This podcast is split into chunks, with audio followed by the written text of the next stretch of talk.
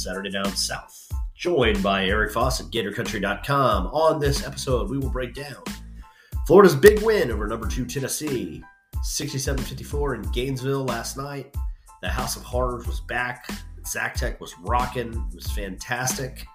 Um, not going to debate court storming. Don't really need to have that debate, but we will break down the big dub. We'll also preview Florida's trip to Rupp Arena Saturday night.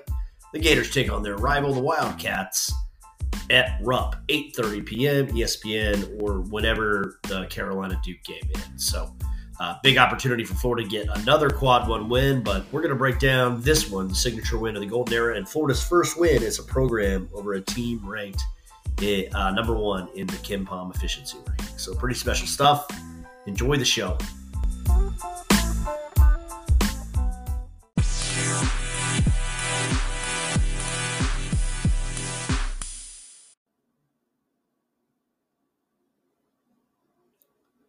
Hello and welcome to Florida Basketball Hour. I am Neil Blackmon, Saturday Down South. Joined on this episode by Eric Fawcett, GatorCountry.com. Eric will be with me momentarily as he wraps up post game coverage. Uh, we're going to record tonight, Wednesday night, after a huge win for Florida. Uh, it's been a while since we had a big happy podcast.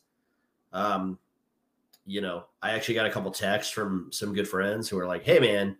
You guys really deserve this type of podcast. And that's always nice. What I will say is this team deserves um, to celebrate this kind of win because of the defense that they have committed to playing really since they got back from Portland. And, and, you know, we did a whole show after the PK 85 Phil Knight Legacy tournament where we talked about how the Gators were just not good defensively. Um, they couldn't stop people.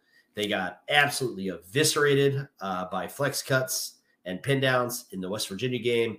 And it was just, it was bad. I mean, you know, Eric and I were wondering, you know, what what is there to be fixed uh, defensively? How can this team get a single stop? And now uh, they go out and hold a team that had been really hot offensively. Um, shot 60% in their win over Texas this weekend to 27.9% from the field. So I am joined by Eric Fawcett, uh, who undoubtedly will be um, as thrilled as I am to do a happy podcast. The Gators beat number two Tennessee tonight, uh, pretty convincingly, um, as it turns out. Yeah, this is uh this is a bit of a rare one. We don't often podcast right after games. Um, though uh, Patreon um subscribers will have already heard from Neil, who does his uh, stuff. Either Neil or myself does it after. I'll say I'll say most games. Don't want to oversell in case we have to miss one here there, but most games will have the thoughts up for the Patreon subscribers right after games. But we don't actually generally podcast right after after games. Um, some of that is um, hey, it's uh, it's late. Um, some of it is, of course, we have other work to do. You know, we've got to write about the game after and do other stuff. And uh, some of it is also we like to, you know, take some time to look at stats, maybe watch the game again, do stuff like that. But there's certainly a time for podcasts such as this where the Gators get massive wins.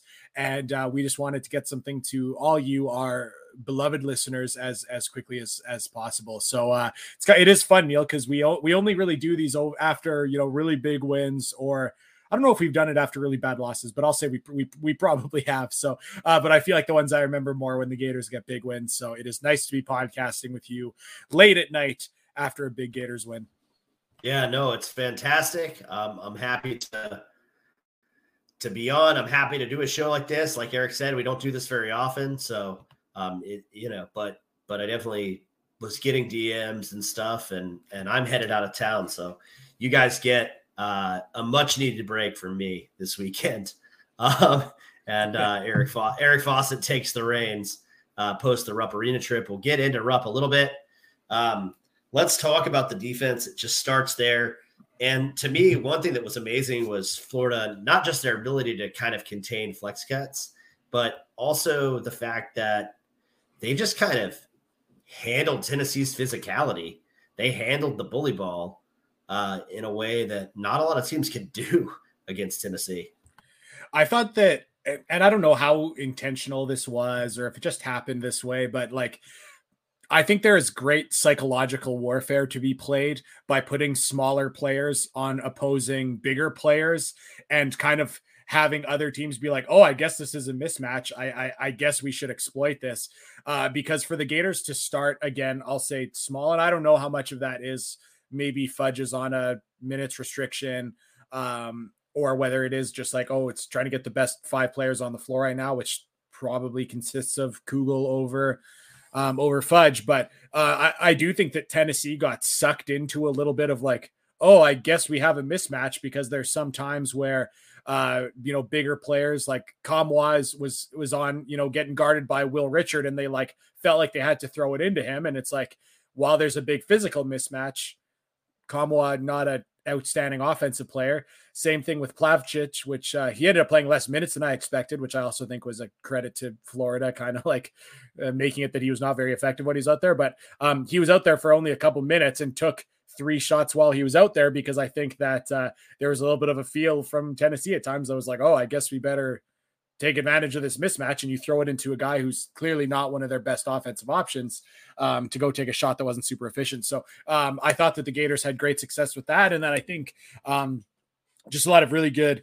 Um, I was going to say individual performances, but it's not individual performances because again, everyone was so good in the gaps. But I think you just look at that that starting um, perimeter group for for Tennessee, where Zakai Zeigler was not efficient um, six for 19. Santiago Vescovi, not efficient, two for 12. Josiah Jordan James, two for 11, not efficient. And I just think like a lot of that had to do with um, both really good individual defensive possessions by a number of guys, but also, again, as we keep talking, like the Gators shift to being a lot more in the gaps and and and and plugging up dribble drive has been has been really really good. And uh, while Zakai Zeigler is someone who is very skilled at getting downhill. It's always one of those things with like Vescovi where he's not a great athlete. He doesn't have an electric dribble. Um, I still think he's a really good player. Don't get me wrong, but it's like he does it with like savvy and shooting. And man, he did not look very good against the Gators when the Gators made him drive the basketball and converged on him. He had a tough night. So uh, I think the Gators jumped to seventh defensively. Um, in, in KenPom after this one. Um, I haven't looked to see if if if Torvik is updated because I'd be really interested to see, especially where that last games would, would rank after this one. Um, but to again, um, this is actually kind of a funny one because I said that I liked Tennessee's offense a little more than consensus on the last podcast. Certainly didn't look very good against the Gators, but I'm going to stick by it. I think I like a lot of the stuff that Tennessee runs. Didn't matter. Gators were awesome. They're playing outstanding defensively, and uh, on a game like this one, they they really did win it with their defense. Uh, they did, and I, you know, again, I I said before you hopped on, I that's probably what I'm most happy about is that they continued, they committed to play defense and they got rewarded for it tonight because it is hard sometimes when your offense is scuffling the way Florida's has to keep doing that night in and night out, like mentally. Um, that's a challenge, and and the Gators get rewarded for it tonight and see the fruits of their labor. Uh, another thing that I thought we should probably get to early in the show is Kyle Lofton. Um, and we can include Myron Jones in that conversation if we want. The 10 game uh, ban might need to be extended uh, indefinitely to the end of the regular season. We'll discuss that. Those those conversations are occurring behind closed doors here at Florida Basketball Hour, y'all. Um, but man, like it's hard to look just far better than Zakai Zeigler, but Zakai Zeigler had not seen much like Kyle Lofton before tonight. Um, I mean, that was his best game as a Gator, I thought, and it's really not even terribly close. He was just marvelous defensively, and then uh, you know, people play the game at Kyle Lofton's pace. And like against a great defensive team, when he's controlling tempo the way he did tonight, um, you know, Florida's offense at least looked functional.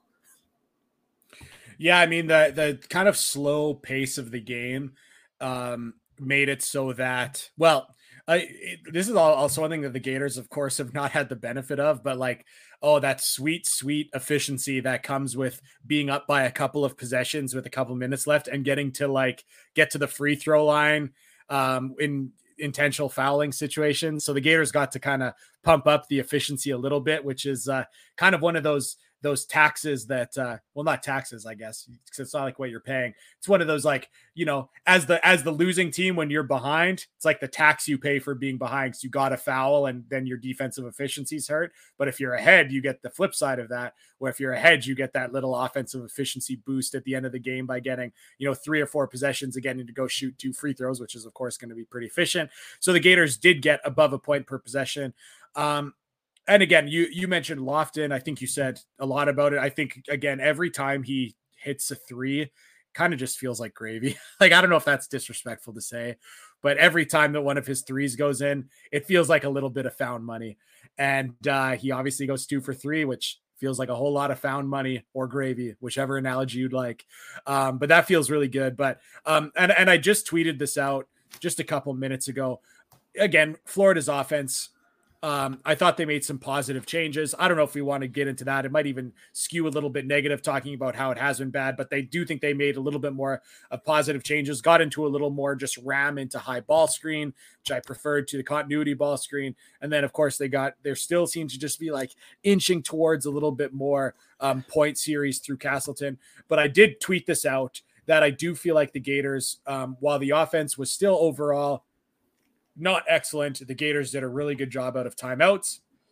And it's kind of funny because we talked on the last podcast about uh, well, one of the things that just came up talking about um, the offense was like, oh, it seems like it's it's Coach Golden um, drawing out, uh, uh, drawing up after timeout plays. Now, get this: Lee Humphrey not on the radio broadcast tonight, so no one was there to talk about what that was being drawn up in after timeout situations, which is too bad because if any time this would have been excellent because the Gators got some really good looks um, after timeouts. Um, they came out on the opening play of the game and ran a counter to their regular motion, got a backdoor cut layup, um, had a big one to Colin Castleton that looked a little bit like the almost the Keyontae Johnson, if people remember, where uh, Kansas State won a game earlier by um, this counter where uh, Keyontae Johnson was like um, post it kind of in the high post trying to get the ball and he was kind of getting a three quarter front so it was actually a counter for him to spin the other direction or real ones will remember uh, Chris Bosh um, with uh, the Heat, the LeBron James, Dwyane Wade Heat running similar plays.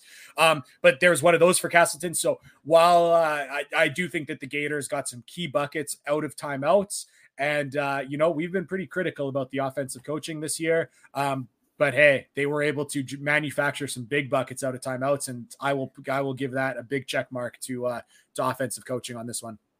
Yeah, no, I'm glad you brought that up because I was going to talk about what I felt like was one of two key stretches in the game. And it was at 55 to 49. Zakai Zeigler had just made a big three, and Riley Kugel um, actually had a nice drive, execute a kick pass to the corner. Uh, instead, he threw it right into Tennessee's chest, and it somehow went off his leg. And I'm sure that 95% of Gator Nation was thinking, "Oh, here we go." Um, and Rick Barnes did what I would have done. Maybe not what Eric Fawcett would have done, but he went right back to Zeigler after the timeout. And Zeigler took a quick three and missed. Um, and then Florida, I thought, ran just an absolutely terrific action that I'm sure they discussed during the under four media timeout, where um, instead of just continuity ball screen, they just had Colin Castleton tweak it just a little bit, where he kind of slowly rolled off the ball screen, and then they had Will Richard on a cut where Lofton hit Richard, and then as Colin was rolling, Richard hit Colin for a layup and an and one, and uh, the Gators went five and zero oh in that little segment right there to get it to 60-49. and I just thought at that point, you know, the Gators had things in hand, and that was good offensive coaching in my view yeah, that's definitely the moment where it felt like, yeah, the Gators kind of had this. And again, it's because they're this is the show we've been waiting for because we've wanted to be able to cheer on this incredible defense, but it got to that point where when the Gators go up by a couple possessions like that, there's just not very much of you that thought, wow, like Tennessee's going to have an answer for this offensively to come back and you know score on the Gators a couple times. So this is like that time where it's it's really fun to uh really fun to kind of have this team that's that's so stout defensively because it's kind of fun to be up by five or six or seven points and be like, oh yeah, it feels like the Gators are going to be able to ice this away. It's been a long time since since we felt that. Um, so um, I did. That was one of the ones I I, I tweeted, and uh, it was also interesting because again, that was a little bit of this like Ram uh, ball screen that flipped into this like Euro ball screen, and before that, they had scored on that nice one where um, they had the ram screen and just um, popped Castleton into space. Then he had that spin move on. Yeah, if that was Plavsic or Plavsic. Um, it was. It was. I, he did. I mean, he wasn't out there for that many minutes. So I forgot if that was him, but you know, he was doing his thing and getting his trolls off. But um, I, I, that was so they scored on that one, and then it's they pop him to the same space. But then, like you said, gave it to Richard, got that empty side ball screen, which he um, had a lot of space to get to, hit Castleton kind of on the short roll and they score. So I always that's something I love to see too, to, to see two counters of the same play kind of back to back. Like that's awesome. That's good offensive coaching. You love to see that. We've been looking for positive signs. And while you know, I, I don't know, I don't like I'm guessing the Gators, well, the Gators, I didn't I don't remember what they were in KenPom offense before this. Guessing they'll go up a few spots because Tennessee is so good defensively, and the Gators were at a point per possession, just over. Um, but you know, I don't think their offensive outlook has completely changed. Um, but seeing them scoring after timeout plays, that's um, that's the that that is a positive step. Um, and we're just uh, for for a couple of guys like us on a podcast, we're looking for positive stuff. That is a that is a that is a positive sign. I will absolutely take. So, Eric, question: Does this game sort of validate the thought that Florida should continue to just lean into this defense? A little bit lower possession game, a little bit more deliberate a tempo, lots of stops, man. And not only lots of stops, but like think about this. And this is a testament to what Eric and I have been waiting to do for several podcasts. Like Tennessee did what it does in the sense that they crashed the offensive glass and got 18 offensive rebounds. But Florida was good enough to prevent putbacks, so they didn't get eaten alive by putbacks. And then they stopped these second possessions consistently. Well, I mean, again, I was someone who was, of course, I wanted Florida to slow things down in previous games, and uh, uh, even you know before before they've kind of totally committed to this defensive identity. And I do think that playing a team like this was uh, it totally made sense. If I refresh KenPom, it will tell me. Um, it was a 65 possession game. Yes, after 73 and 73 um, against South yeah. Carolina and Kansas State, they're down to 65. Um, yeah, that's uh, I, I, I I like I maybe this is again just some some confirmation bias because I wanted it to happen and the Gators did get a win where they happen to go lower possession. But um, yeah, I, I, I think it's it's one of those situations where um, especially now that you're seeing that the Gators aren't really crashing the offensive glass, they're they're preferring to just um, get back in transition defense. Could probably flip it a little bit to the other side and just say like, yeah, instead of you know even trying to push a little bit more. Let's just make sure we can secure the defensive glass and uh, yeah, see if we keep us to like a 61 to 65 possession game and see if we can get enough big Colin Castleton buckets to, to go ahead. Um, again, as I look forward to uh, you know these games with with Kentucky and Alabama. Um, yeah, I, I think I'd be a little bit on the side of, of lower possession, but um, for I, I'd be interested for for Golden, who has had teams that have played a little bit more up tempo and shot a lot of threes and kind of played played that kind of math game a little bit. Um, this is a team that doesn't shoot a lot of threes, and I personally think it would be best to play slower. Um, but uh, we'll see how that kind of uh, naturally develops because I think um, whatever happens over these next two games, I mean that's going to tell you a lot because it's something I've always mentioned in this life of the uh, of the podcast is like a team's identity is not what they do in buy games um, or against bad teams. It's what they do in the games that really really matter. Well, this was the best team that the Gators have played this year, um, or actually. I'll ask you that after. Um, one of the best teams that the Gators have played this year. Um, and what did they do? They played slower, and it was, you know, it was effective. I was going to ask you, who do you think is better? And again, this is a big sample size, but um, who do you think is better between Tennessee and and UConn? Uh well, then I think UConn was better. Now I'm not as certain. Um, you know, people have kind of figured out how to guard UConn. Uh, and I don't know if this game is necessarily like indicative that people have figured out how to guard Tennessee. Um, I still think Tennessee has good balance and runs good stuff. They just kind of ran into a defensive buzzsaw tonight. I mean, they they have five guys that average in double figures. Um, so they have good versatility, even though they don't necessarily have that like go-to bucket guy, which concerns me in March again. Um, it concerns me with Rick Barnes as well. Um, but you know, they basically had two guys in double figures tonight, and then Santiago Vescovi got to shoot six free throws because college basketball officiating is mostly about vibes, I guess. But like, I don't know, man. I mean, it's hard to say. I, I kind of felt like UConn is a little bit better, um, but you know, we haven't seen Alabama yet either. Like, at least on the floor with Florida.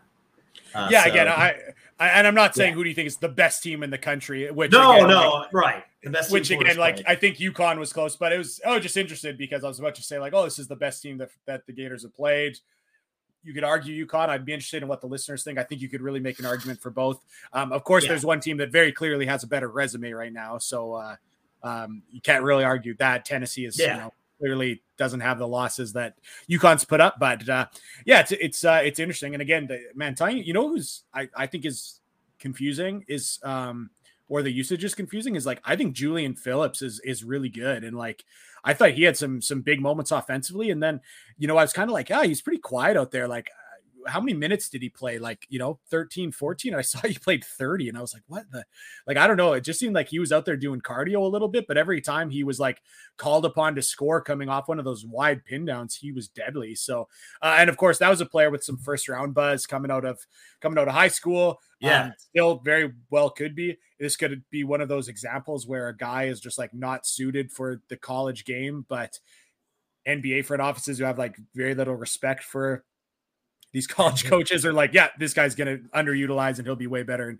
the NBA. So I, I maybe Julian Phillips ends up being one of their like guys. I doubt that'll be the case, but there's a guy who like showed immense flashes, but then I was also like surprised to be like, what? He played 30 minutes? Like that, that actually like surprised me. I, I didn't notice him out there for a lot of it. And then I really noticed him out there when he made some incredible plays. But um, this would be an interesting team. I know there's going to be all kinds of people who see this outcome and uh, it, like if I open Twitter right now and I search Tennessee, I'm certain there'd be a whole lot of people that are like, "Oh man, can't wait to choose them to lose in the round of 32 in my bracket," or like, "I'm gonna make so much money fading Tennessee." Like I know those those are coming. So, yeah. um, uh, which again, so that's actually going to be really interesting for us. I like I, well, I'll be interested to see what draw they get um, in in the NCAA tournament. But given the recent uh, lack of success that Tennessee has had, and you know, seeing how they were pretty pretty bottled up by a Gators team, which is you know we're not quite sure quite yet how good they are. Um, though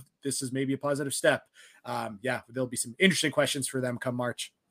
No, it was interesting. I mean, you know, Florida, they're a one, they're a one seed at bracket matrix. So, um, also Florida's first win as a program against the number one team in KenPom. Uh, the Gators were 0 and 10 huh. prior to this in those uh, games. So congrats to Todd Golden and, and the staff on that. That's uh, some some nice history to make in a program with a pretty rich history like Florida. Uh, and I think, you know, you saw flashes of how good Tennessee is. I mean, look, the Gators are up 17 to 4 and Tennessee outscored Florida 40 to 21 over the next 20 minutes. Um, and got their lead all the way up to six points before you know, the Gators rallied again. Um, you know, they got a couple free throws from Colin Castleton, a couple from Kyle Lofton, and then uh, down four, you know, Zakai Zeigler went under a screen and Myron Jones just buried an NBA three from the top of the arc. And all of a sudden it was a one point game and the Rowdies were going nuts again. And that's kind of the moment where you felt like, hey, man, this Florida team's not going away tonight. Um, you know, and and again, that was super what was super interesting about that was uh, that every pass in that segment, that seven point Florida run, came from uh, Kyle Lofton, who ended up being plus 26 tonight, Eric. Man, I, I that's wild. I, I, I have another KenPom related um, question for you. Well, it's not really a KenPom related question, but um, I'll just uh, use KenPom as as a little bit of uh, uh, some some context. Um, I want you to rank these three teams um, in order of what you think was was the best defensively. So best to worst defense. So the 2014 Final Four team was third in defense in KenPom. The Elite Eight team in uh, in 2017 was fifth in KenPom. Um, sorry, in like defensive efficiency. So that's they were 2014s were third in defensive efficiency, adjusted defensive efficiency. The 2017 Elite Eight team was fifth, and this current team, after completely frustrating Tennessee, is now seventh. So uh, that's that's just some context. But uh, do you see this as better than either of those two teams defensively, or would this be the third out of those three? So right now, with this five that they're playing, like Riley Kugel was plus 13 tonight, and a lot of that was his defense because he wasn't like he wasn't scoring, he wasn't hitting shots, and he had some turnovers. Uh, he, I mean, a lot of tonight offensively for Riley was a freshman playing a great defense. Um, but he gets out there and he defends and he gets square and in a stance and stays in front of people. Um, and my point being that that that group of five, I think, might be better than the Elite Eight team under Mike White. Now, when that team had Kevarrius Hayes and John Egbunu healthy, probably not. I still think they're probably second behind, and then that I would rank the 2014 team first, just because uh, when you have Scotty Wilbekin and Casey Prather and Patrick Young, I mean, good luck. um, so, and that wasn't even trying to knock Will you Get's defense at all. I'm just saying that, like, you know, the core three of those guys were spectacular. Um, you know, but certainly like Colin Castleton is every bit as good a defender as John Egbunu was, and probably better because he moves better. Um, and so, you know, I don't know. I mean, what what's your thought on that? And then I would say Kyle Lofton, you know, is a comparable defensive guard uh, to some of the guys that that Florida played with, like maybe more comparable to Scotty Wilbekin than like Kasey Hill and Chiozza because those guys were so quick and they're a little bit different. Yeah, I, I think that. So I, I, will say the 2014 team I, I think was was the best. I just felt like they're how connected they were, and in just a way that, of course, you're probably just not going to get from in this current age of. You're not going to get guys that have played as as many years um, together as that 2014 team. Um, I, I'm also, of course, like one of the great questions I, I have is like one of the things that was so good about that 2014 team was that one three one zone that just absolutely befuddled teams, suffocated them. Yeah. Um, it was so good. And like, I just don't know if that would have worked in 2023 but man, it worked in 2014. So it's one of those things that's uh, that's also like I think it would be fair. Like so, it's just also one of those you know classic sports discussions of like, well, do you look at it as a snapshot against their competition when they played, or can you like you know put it up against this? But um, anyways, I think with that 2017 team, that was of course even a little bit better on KenPom. Um, which again, the well, this is I'll, I'll just finish my thought, I guess.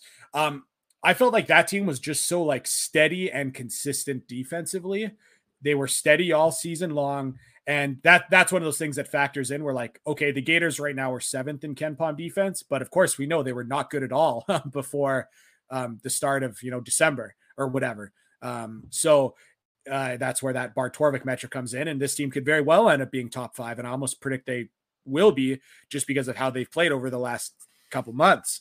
Um, but I, I feel like that 2017 team was just so was so steady, but I never really felt the pure like frustration that the Gators are currently imposing on teams for stretches. And I feel like that's what I got when I back in, in 20 in those 2014 teams. And honestly, part of that too with the 2014 teams was like partially the 35 second shot clock that was still a thing where it just made those possessions so long when uh, when the Gators were just clamping down.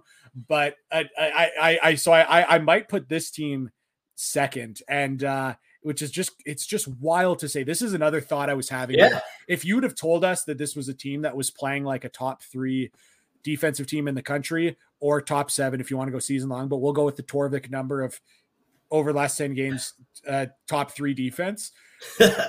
I would we would have for sure thought one Niels Lane is playing and playing a lot of minutes. Yeah. Two, that CJ Felder is probably playing and playing a lot of minutes. Right. And just the the fact that that and and if we would have said that if if I would have told you or if you would have told me that oh we're playing this super elite defense and Myron Jones is playing the wing for most of it I, there's just I would not believe you. Like I, I truly I truly wouldn't. Um and then you could go you can know you could go farther. Oh by the way they're playing a six foot five guy at power forward because that's what they've been doing the last couple of games. You know like there's just so many things that are just like inconceivable. And that's one thing that if we're like debating who's better between the 2017s and this team defensively, and you look at those athletes and the length they had at the 2017s versus this team, like, yeah, it looks like there's a lot of better defensive players on the 2017 team, but like this current team is just getting it done in a way that's almost reminiscent of the 2014s. Um, well, again, I'll still say the 2014s are better, but that I just I really do think this team is so special defensively, and it's unfortunate that the offense has been in a situation where it's taken us to this point to like really talk about it for like half an hour on a podcast. But it is great to give it its its full acknowledgement. Yeah, no, it really is uh, fantastic, um, Eric. And so I have a question for you that uh, I had written down for whenever we were going to do this podcast. I was kind of wondering. So I want your take on this, and, and the three games that I have I've written down, Eric, are uh, Florida State, uh, number twenty three, Florida State, um, when the Gators beat them last year, and Colin Castleton's line was fifteen uh, points, sixteen rebounds, and six blocks. Uh, then there's the Auburn game last year when they beat number two Auburn, uh, the Castleton line in that game 19 points, eight rebounds, three blocks, two steals, and then tonight. Um, and if you need his his line tonight, it was 20 points, nine rebounds, three assists, and a block. Which of those games was the most impressive Colin Castleton game?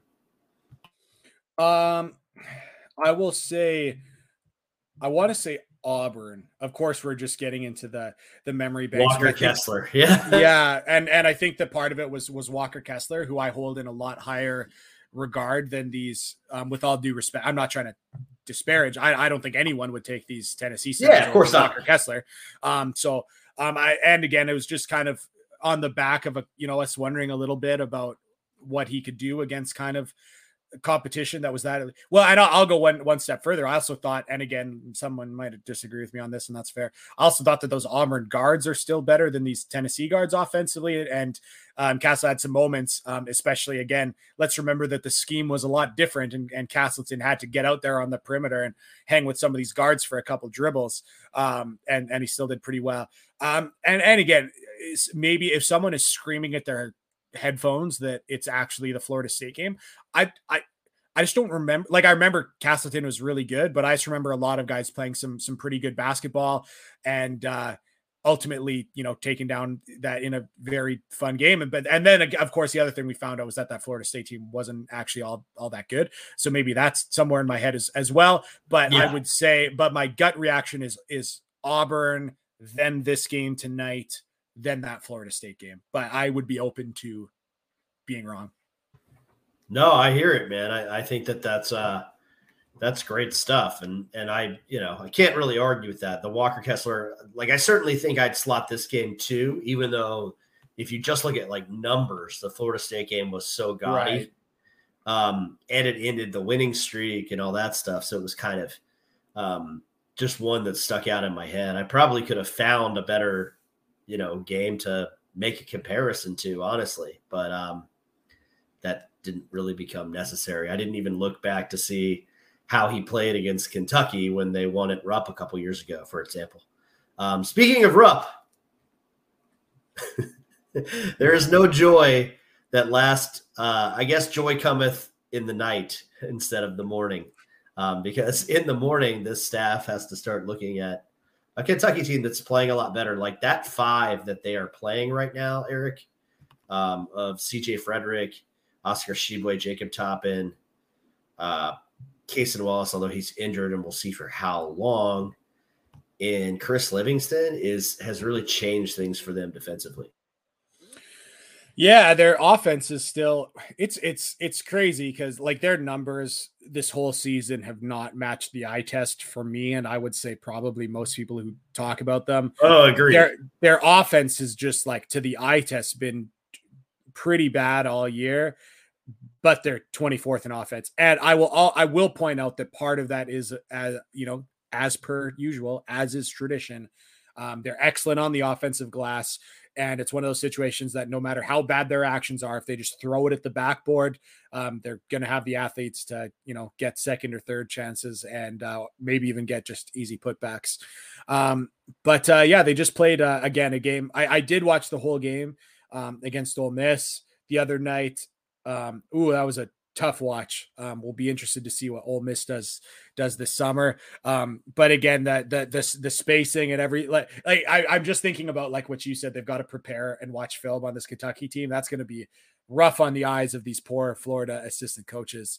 Um, but again, it's uh, it's a lot of you know pin down kind of floppy actions. Get these quote unquote shooters running off screens, and then having Tshiebwe and, and Jacob Toppin just opening up to the ball and and, and posting up. But uh, yeah, they I as, as much as I just said I didn't like their offense and said like I guess they're playing better, but like they're really in a dogfight with Ole Miss for a lot of it, though they pulled ahead. Um, you did mention that this five is uh, current five is is is playing a lot better. Yeah, they're not quite like it's not so much reflected in the last 10 on Bart Torvik yet because it's kind of a newer development. It's more of like a last five type thing.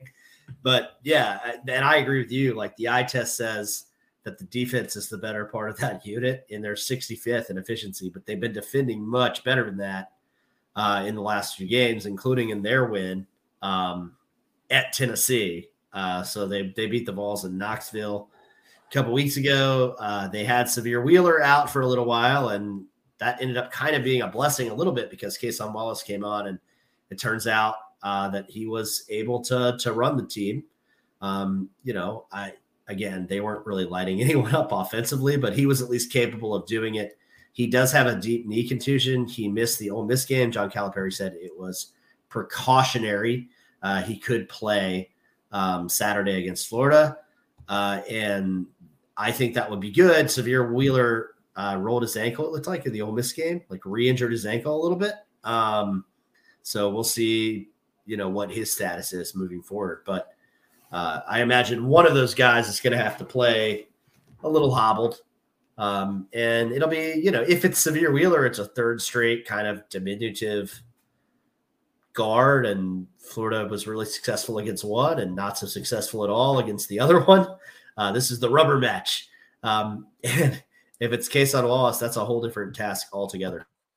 Yeah, Cason Wallace, a little more physicality, kind of downhill driver, and then Wheeler, who just is trying to shoot as little as possible, um, but is an outstanding passer. And it's it's crazy to see just how good of a passer Sahvir Wheeler is, given how little of a threat he is to score, and also just like the number of assists he's piling up on a team that doesn't shoot the ball well. So he had nine assists against Ole Miss.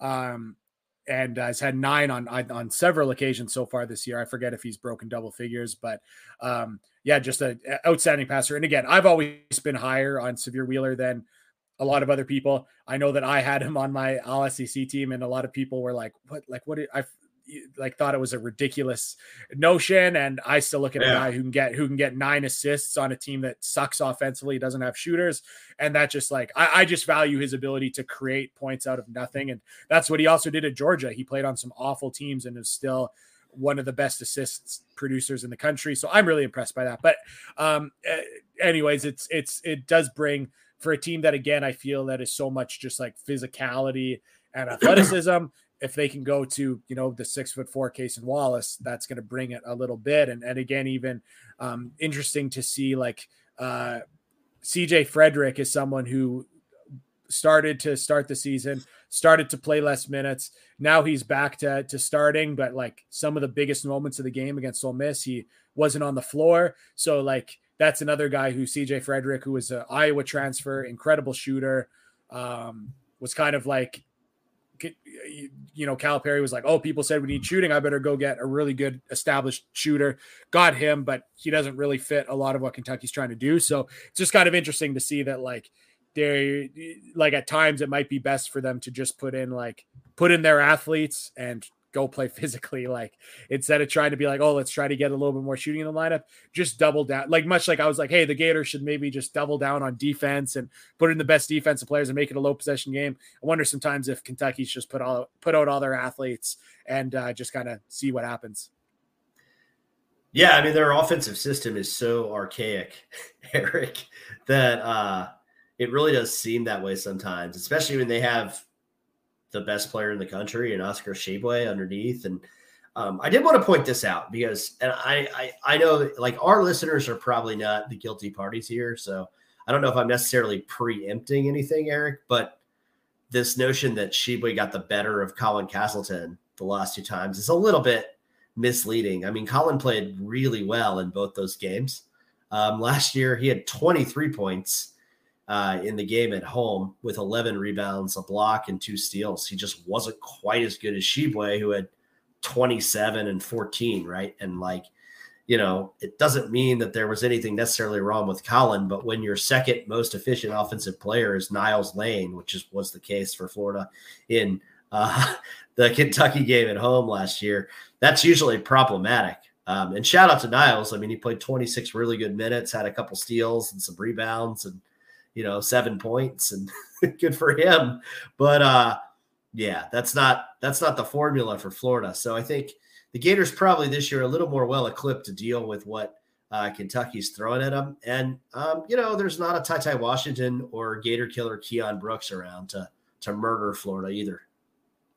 Uh, and and with Tshiebwe and Castleton, it's kind of funny because I just feel like uh like Tshiebwe's uh, he's just like built for taking advantage of like the taller, lankier centers because he's got that lower center of gravity. He's strong as an ox. So like Castleton is the kind of center that he's had a lot of success with.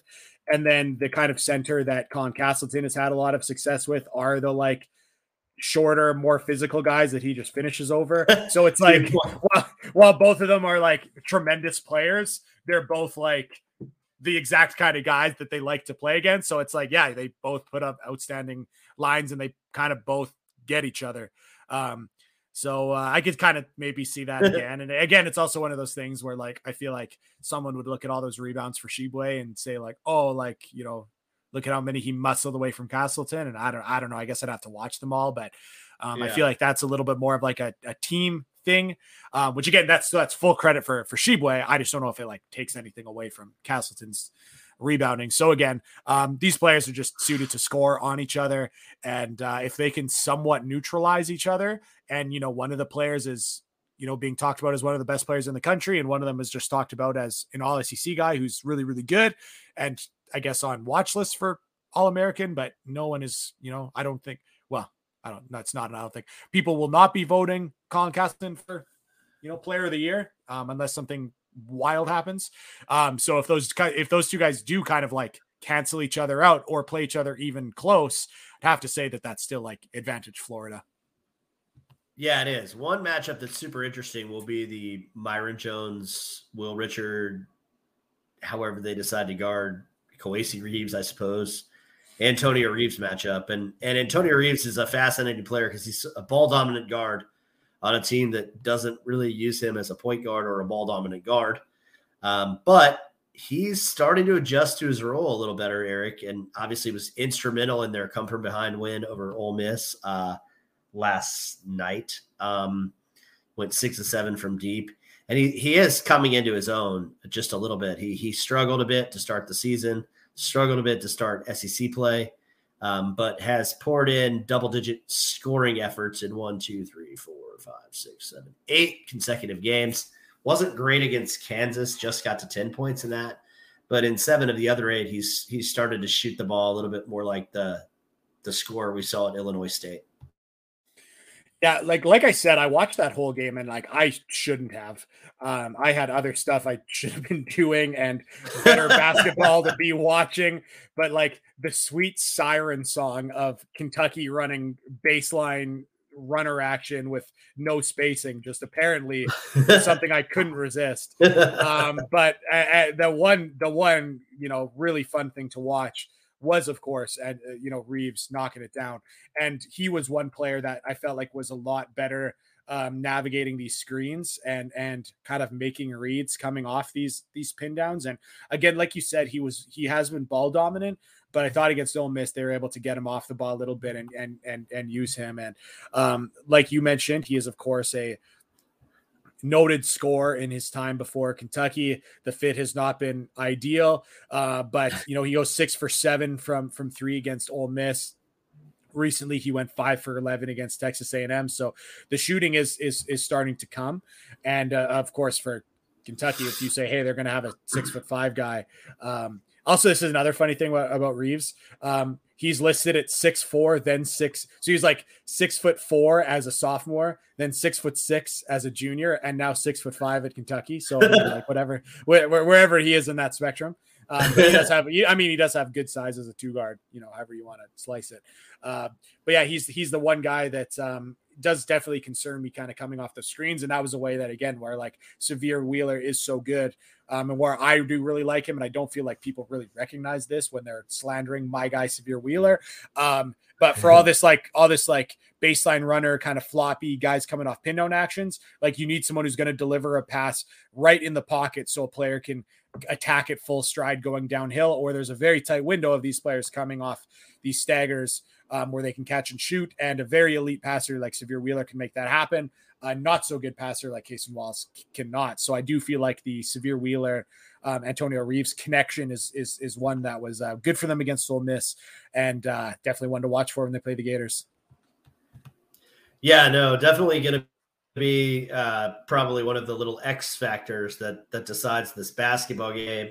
Um, again, it'll be interesting to see how they how John Calipari divvies up minutes if if he has Cason Wallace back and you know because for a little while he didn't have to decide because Sahvir Wheeler was out and Cason Wallace kind of had to play and now you know assuming Cason can come back and play with with the knee bruise um, against the Gators they'll they'll have some choices to make in terms of you know how much he gets on the floor. Remember, Cason played only eight minutes in the South Carolina game and you know uh, when you lose to that South Carolina team that I saw last night on my 100 game journey um, at Arena, you just kind of, I mean, it's mind boggling how that's even possible, uh, honestly, but it was.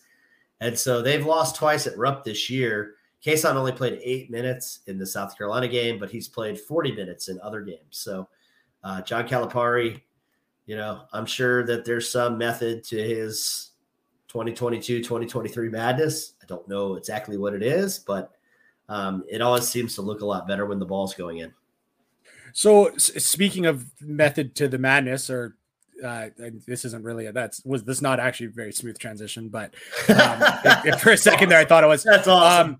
Um, um, something that you know i think a lot of people listening that are of course you're probably a pretty big basketball fan for listening to this podcast but like just in case you're not uh, something that people should recognize is like this kentucky team is like on the bubble off just slightly off the bubble. Like this is a team that is not in a lot of really good bracketologists um, NCAA tournament fields right now.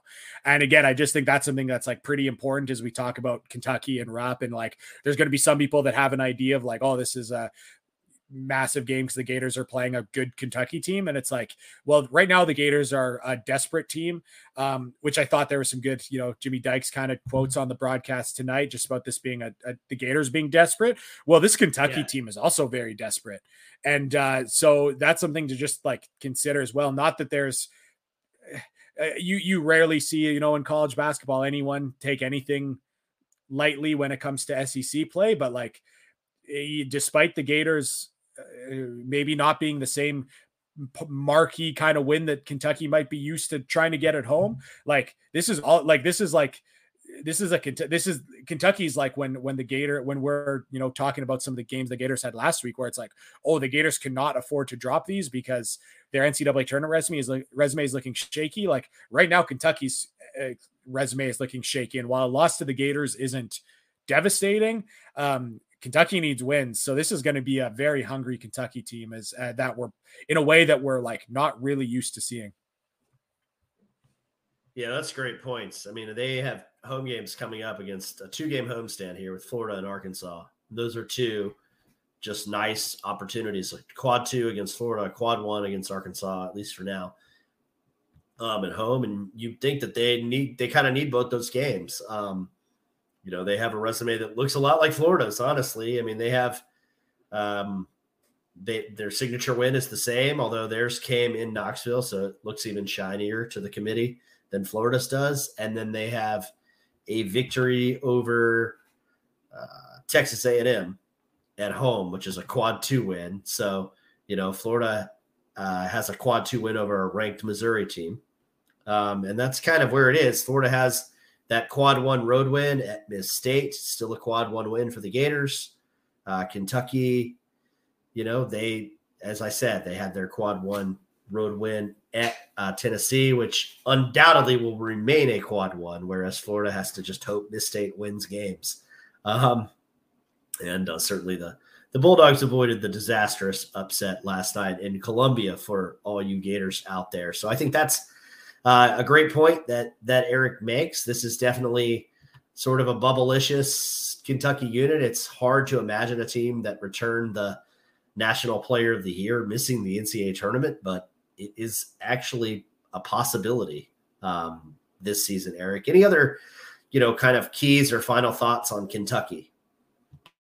Uh, no, not really. Um, again, it just feels like for um, it's it's obviously great that the Gators were able to get a huge win against uh, Tennessee, but it doesn't really change um, what we kind of joked about on the last podcast, where it just seems like the storyline for the Gators entering all, no matter who the opponent is, um, we're now at the point where we feel like the Gators are going to really defend at a very high level, no matter who they play.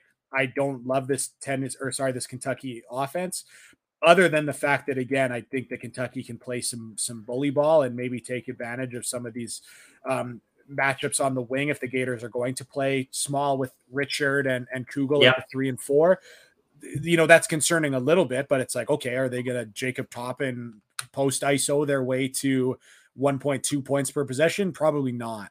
So it's it's still one of those situations where like hey it's awesome that the gators were so so elite defensively against tennessee. They were able to win a game where they didn't score the ball super well. Um it's still kind of the same like the script is still probably going to be the same against kentucky. I do think they made some positive strides. Well not strides small steps bigger than baby steps not strides offensively by being better out of timeouts. Um, yeah, it's still a challenge for the Gators to score. And uh, but hey, maybe maybe we'll see that this this uh, like again, I think you alluded to it. I think I maybe outright said it. I think that they seem better than 66th in in like right now they're 66th in adjusted defensive efficiency on KenPom. I I think that they're better than that. Yeah, per my eyes, you agree. Um, but you know, still, uh, it's it's it's a game where or it's a situation where we're like i'm not totally sure who we think that who we think the gators are going to be able to score on but uh, hey after going against tennessee's number one ranked defense it's going to look a whole lot easier so uh, yeah i don't know if i really have any like different points because again the storyline still feels the same it's um, is the Gators defense going to be really good or is it going to be elite? It was elite against Tennessee, and uh, that's it's that that could be the question unless they uh unless they uh surprise us all and have a very potent offensive output.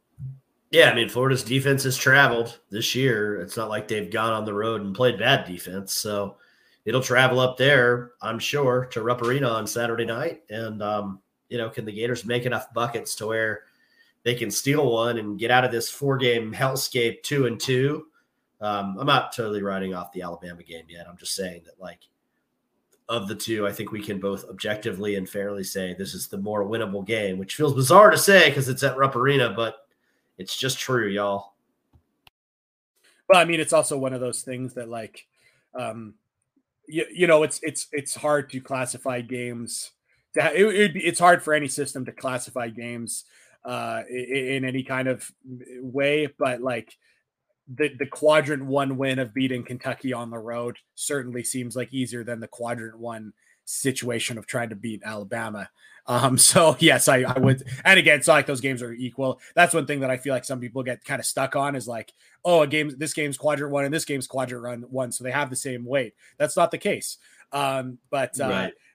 still, the Gators are looking at getting or needing quadrant one wins. And uh, yeah, the easier quadrant one win to get is certainly seems like uh, you know Kentucky, Kentucky on the road. So, um, hey, hope to have another uh, fun podcast. Though I guess it won't be you, Neil. I'm still uh, still trying to decide who I'll I, who I, who I'll ask, but I will I will have a special guest of which I have not yet decided who I will ask or see who is free. But I will have a special guest to hopefully talk about a, a good win while you are, uh, you know, not uh, taking a, a well deserved break from the podcast.